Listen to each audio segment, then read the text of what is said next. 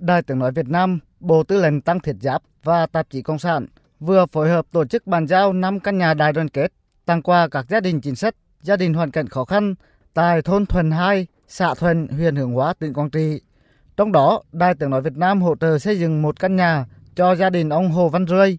người Vân Kiều ở thôn Thuần 2, xã Thuần, huyện Hương Hóa, tỉnh Quảng Trị. Bí thư đoàn Đài Tiếng Nói Việt Nam Đỗ Anh Đức cho biết.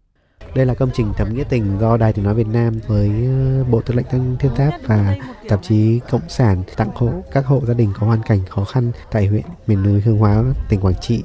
Trước thềm Tết Nguyên đán, các căn nhà này mang nhiều ý nghĩa giúp bà con ổn định cuộc sống, đón xuân mới an vui và hạnh phúc.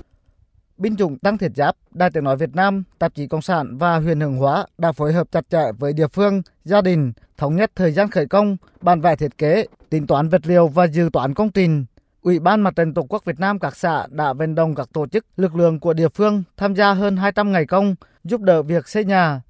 Năm căn nhà được xây dựng kiên cố, móng cột trụ bằng bê tông cốt thép, nền nhà lát gạch men, hoàn thành đúng kế hoạch, bảo đảm chất lượng. Năm căn nhà đại đoàn kết bàn giao trước thêm Tết Quý Mão 2023 góp phần giúp đồng bào ổn định cuộc sống, thể hiện tấm lòng tri ân của các đơn vị đối với đảng bộ, chính quyền và nhân dân huyện Hương Hóa,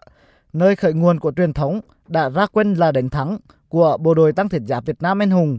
Thiếu tướng Nguyễn Đức Dinh,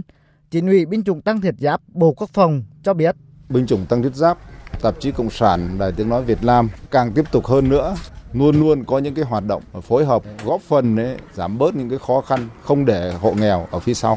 Đó là cái động viên cho ờ, các gia đình ờ, đồng bào dân tộc ừ, của huyện Hướng Hóa có thêm mái nhà, che nắng che mưa, có thêm nơi để an sinh trong cuộc sống.